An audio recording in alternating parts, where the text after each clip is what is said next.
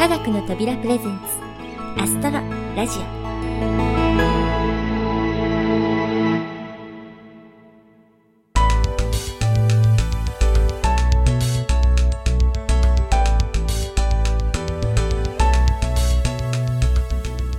皆さんこんにちは。パーソナリティの土屋ゆ子です。まだまだ寒い日が続いていますがたまにびっくりするくらい暖かい日があったりして春はもうすぐそこという感じがしますね。そして春が近づくとやはりあの日のことを思い出します。3月11日東日本大震災の日を昨年は震災から5年という節目を迎え行事やメディアでの取り上げもそれなりに多かったようですが今年はどうでしょうか。6年経った今私自身も年を重ねるにつれてあの日の記憶が薄れていくのを感じてしまいます。このアストロラジオでも毎年忘れないことが大事と言い続けてきました。日々の暮らしの中での記憶が薄れていってもあの大変だった日々の体験が失われるわけではありません。そして多くの命が失われたという事実も消えることはありません3月11日。テレビや新聞ネットなどでいろいろ報じられそこで6年経った今の状況が明らかになることでしょう。未だに先の見えない原発のこと。他の地域へ避難した人々のこと。そしてあの日に亡くなった人たちのこと。それらを見て聞いて改めて思い出すことで自分の中の東日本大震災というものをもう一度考えてみたいと思っています。はい。それではアストロリーディングライブラリーのコーナー。あの時の王子くん第13回をお届けします。地球に降り立った王子くん。蛇や花と出会い山に登ったりして人間を探しているようですがまだ見つけられないようですね。けれど王子くんは僕に出会う前にすでに友達を作っていたようですよ。それではお聴きください。どうぞ。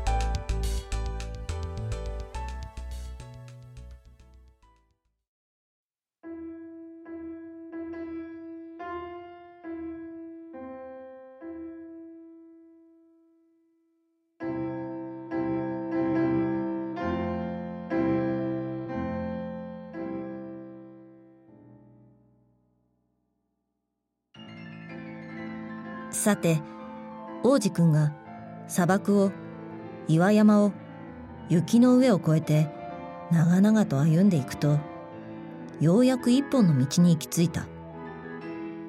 そして道を行けばすんなり人のいるところへたどり着く。こんにちは。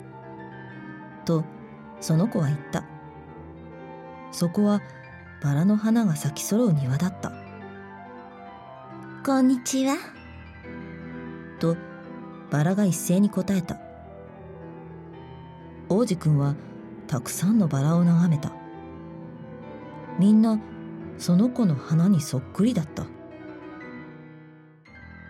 君たちなんて名前？と王子くんはポカンとしながら聞いた。私たちバラっていうのとバラが一斉に答えた。え？って王子くんは言ってその後自分が惨めに思えてきた。その子の花は宇宙に自分と同じ花なんてないってその子に喋っていた。それがどうだろう。この一つの庭だけでも似たようなものが全部で5,000あるその子は思った。あの子こんなの見たら拗ねちゃうだろうな。きっととんでもないほどえへんえへんってやって枯れたふりしてバカにされないようにするだろうしそうしたら僕は手当てをするふりをしなくちゃいけなくなる。だってしなけりゃあの子僕への当てつけで本当に自分を枯らしちゃうよ。それからこうも考えた。一つしかない花があるから自分は贅沢なんだと思ってた。でも本当にあったのはありきたりのバラ。それと膝丈の火山三つでそのうち一つは多分ずっと消えたまま。これじゃ立派で偉い主にはなれない。そうして草むらに突っ伏して涙を流した。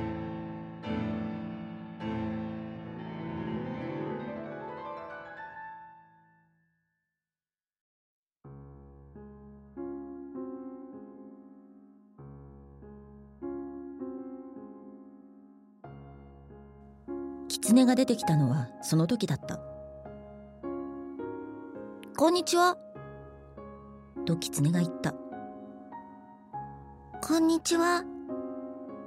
と王子くんは丁寧に返事をして振り返ったけど何にもいなかった。ここだよ。と声が聞こえる。リンゴの木の下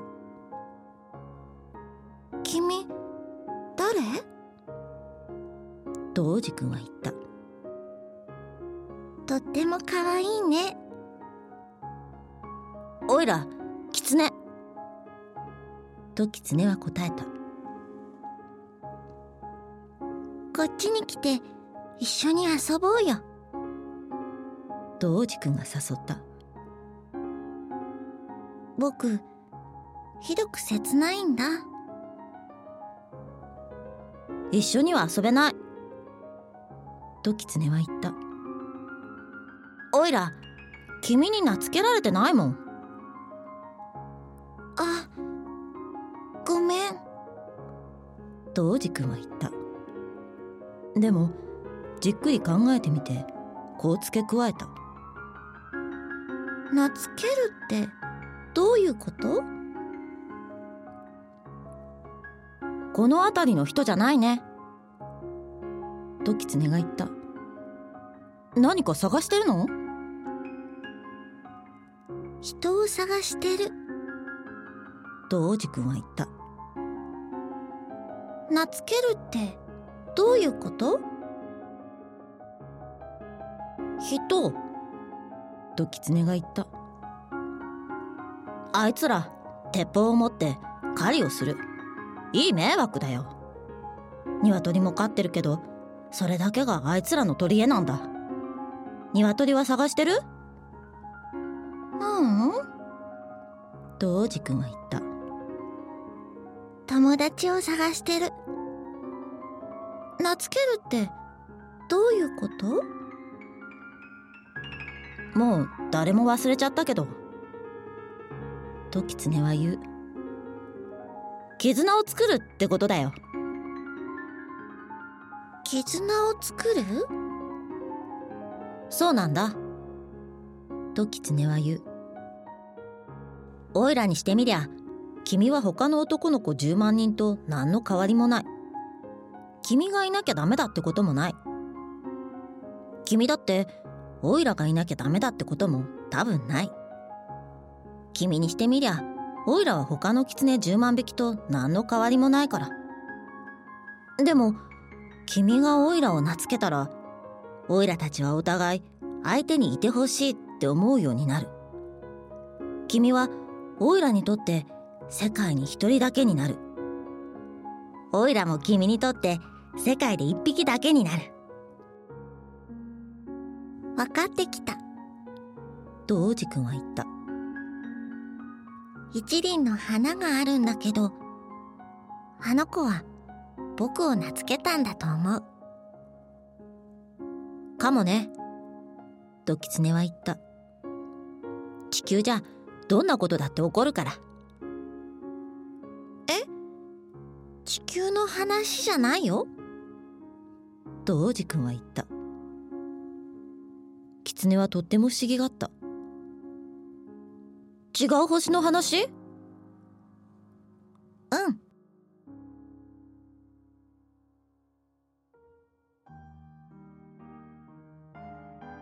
その星狩人はいる？いない。いいね。鶏は？いない。そううまくはいかないか。と狐はため息をついた。さて狐は元の話に戻って「おいらの毎日いつも同じことの繰り返し。おいらは鶏を追いかけ人はおいらを追いかける。鶏はどれもみんな同じだし人だって誰もみんな同じ。だからおいらちょっとうんざりしてる。でも君がおいらを懐けるんならおいらの毎日は光が溢れたみたいになる。おいらはある足音を他のどんなやつとも聞き分けられるようになる。他の音ならおいら穴蔵の中に隠れるけど君の音だったら生やされたみたいに穴蔵から飛んで出ていく。それからほらあの向こうの小麦畑見える？おいらはパンを食べないから小麦ってどうでもいいものなんだ。小麦畑を見ても何にも感じない。それってなんか切ない。でも君の髪の毛って黄金色。だから小麦畑はすっごくいいものに変わるんだ。君がオイラを懐けたらだけど。小麦は黄金色だからオイラは君のことを思い出すよ。そうやってオイラは小麦に囲まれて風の音をよく聞くようになる。狐はだんまりして王子くんをじっと見つめて「お願い。オイラを懐けておくれ」と言った。喜んで。と王子くんは返事をした。でもあんまり時間がないんだ。友達を見つけてたくさんのことを知らなきゃなんない。自分の名付けたものしかわからないよ。と狐は言った。人は暇が全然ないから何にもわからない。物売りのところで出来上がったものだけを買うんだ。でも友達を売るやつなんてどこにもいないから人には友達ってものがちっともいない。友達が欲しいならオイラを名付けてくれ。何をすればいいの？と王子くんは言った気長にやらなきゃいけない。と狐は答える。まずはオイラからちょっと離れたところに座る。例えばその草むらにね。オイラは君を横目で見て君は何も喋らない。言葉はすれ違いのもとなんだ。でも一日一日ちょっとずつそばに座ってもいいようになる。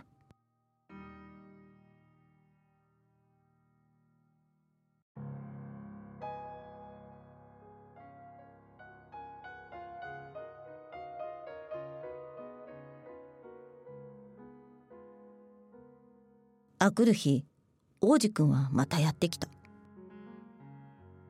同じ時間に来た方がいいよ。と狐は言った。そうだね。君が午後4時に来るなら3時にはもうおいらウキウキしてくる。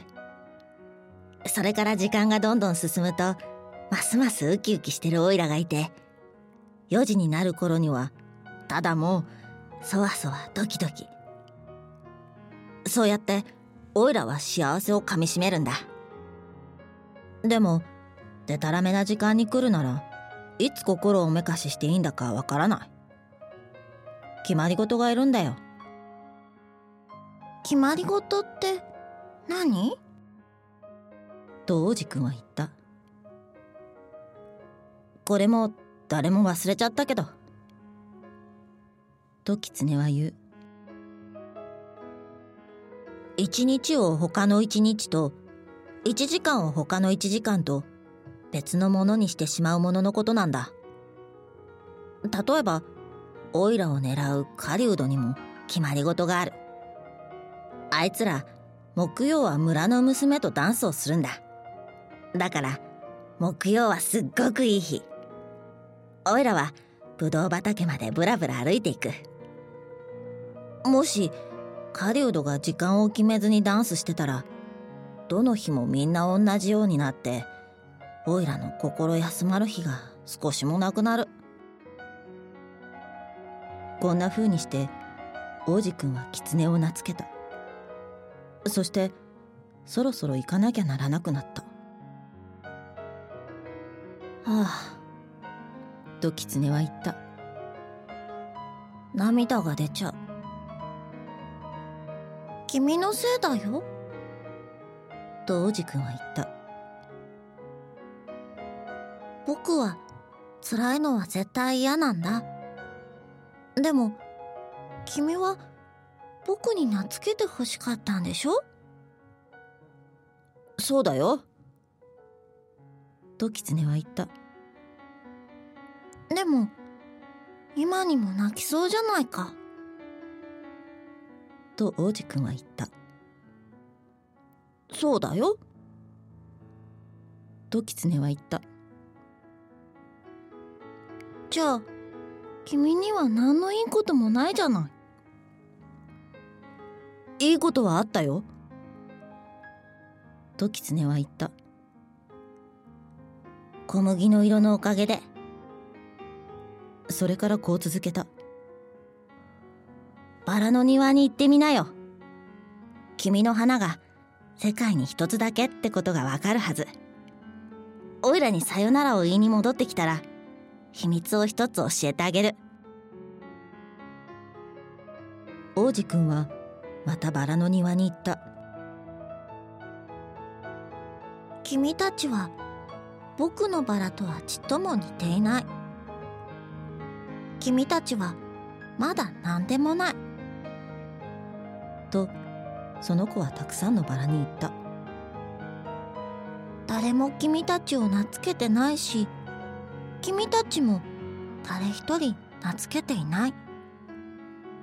君たちは出会った時の僕の狐と同じ。あの子は他の狐10万匹と何の変わりもなかった。でも僕があの子を友達にしたから。もう今ではあの子は世界にただ一匹だけ。するとたくさんのバラは罰が悪そうにした。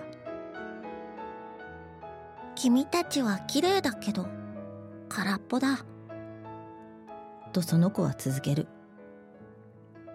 君たちのために死ぬことなんてできない。もちろん僕の花だって普通に通りすがった人から見れば君たちと同じなんだと思う。でもあの子はいるだけで君たち全部よりも大事なんだ。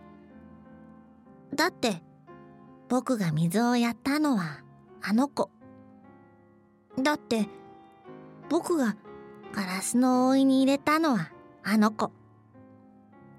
だって僕がついたてで守ったのはあの子。だって僕が毛虫を潰してやったのも。23匹蝶々にするために残したけどあの子。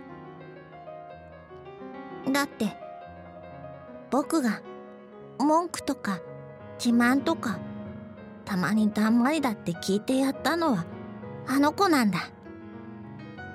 だってあの子は僕のバラなんだもん。それからその子は狐のところへ戻ってきた。さようなら。とその子が言うとさようなら。と狐が言った。らの秘密だけどすっごく簡単なことなんだ。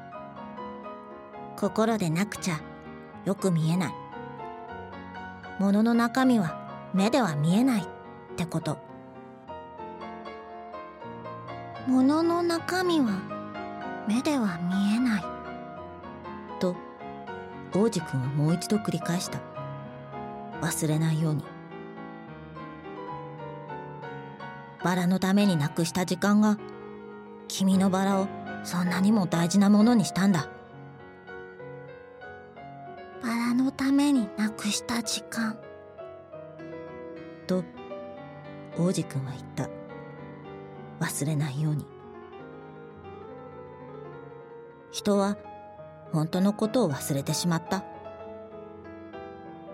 と狐は言った。でも君は忘れちゃいけない。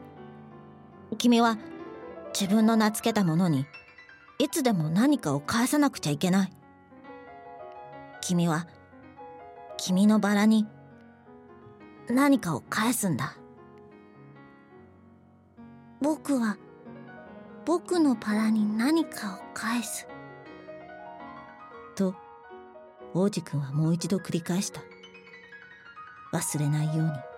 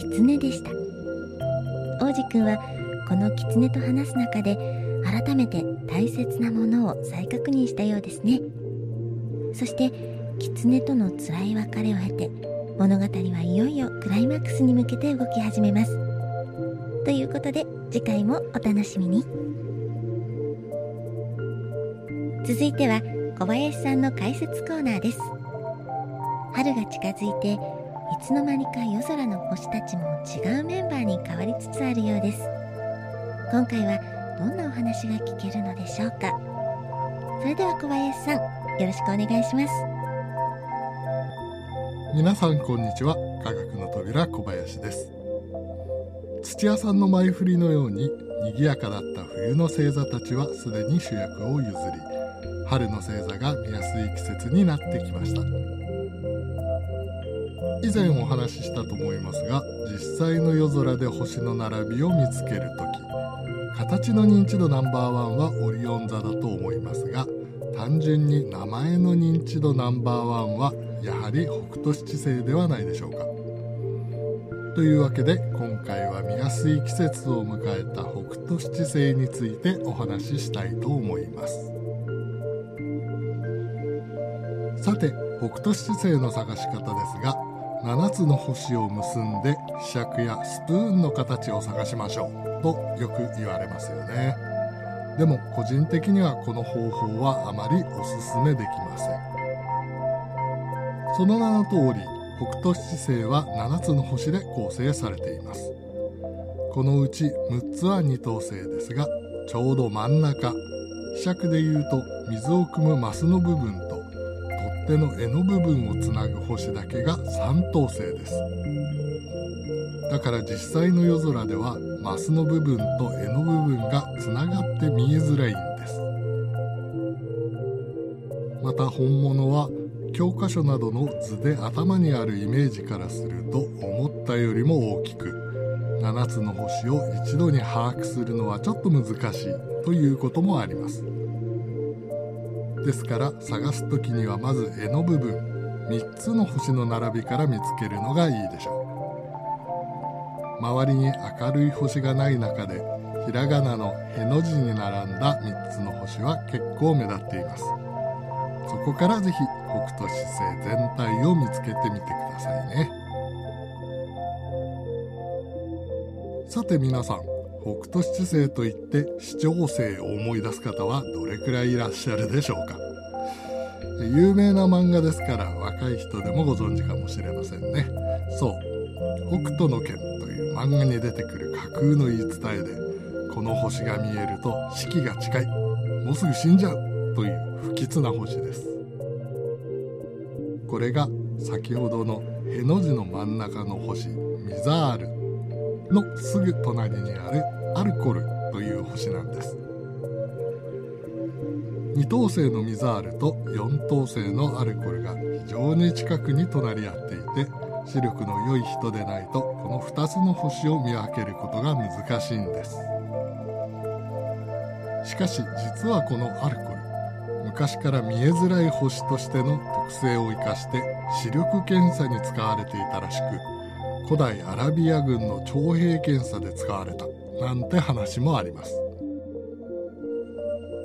戦争に駆り出されると当然死ぬ確率も高くなるわけでもしかしたら北斗の拳を作った人もこんなエピソードから視聴性のヒントを得たのかもしれませんね。では最後に小ネタをもう一つ。アストロラジオをお聞きの皆さんならご存知と思いますが北斗七星は星座の名前ではなくあくまでも星の並びの名前で星座の大熊座の一部です。大熊座は星座で表すと尻尾の長い大きな熊の絵が当てられています。大熊座にまつわる星の伝承としてよく語られるのが神様が熊を天に投げ上げた時に尻尾を掴んで振り回したから尻尾が長くなっ確かに大熊座全体を表す星座をもってしても尻尾はかなり長いです。この手のお話で有名な北米の先住民族いわゆるネイティブアメリカンの伝承を一つ簡単にご紹介しましょう。ある日冬眠明けの熊が寝ぼけながら森に迷い込んでしまいました。これを見た森の王様であるカシの大木は目障りなやつだと熊を捕まえようとして枝を尻尾に絡ませます。これに驚いたクマが必要以上に暴れたため怒ったカシの木はクマの尻尾を掴んだまま振り回し天に放り投げてしまったそうです。クマの尻尾が長いのはこの時に伸びてしまったから。以上が北米に伝わる北斗七星のお話。あれちょっと待ってください。もともと大熊座全体に対して尻尾が長いですね。というお話でした。ところがこれは北斗七星のお話。ということは熊の体は大熊座全体ではなく北斗七星のおそらくマスの四角い部分。いやどんだけ長いねん。さすがに突っ込まざるを得ません。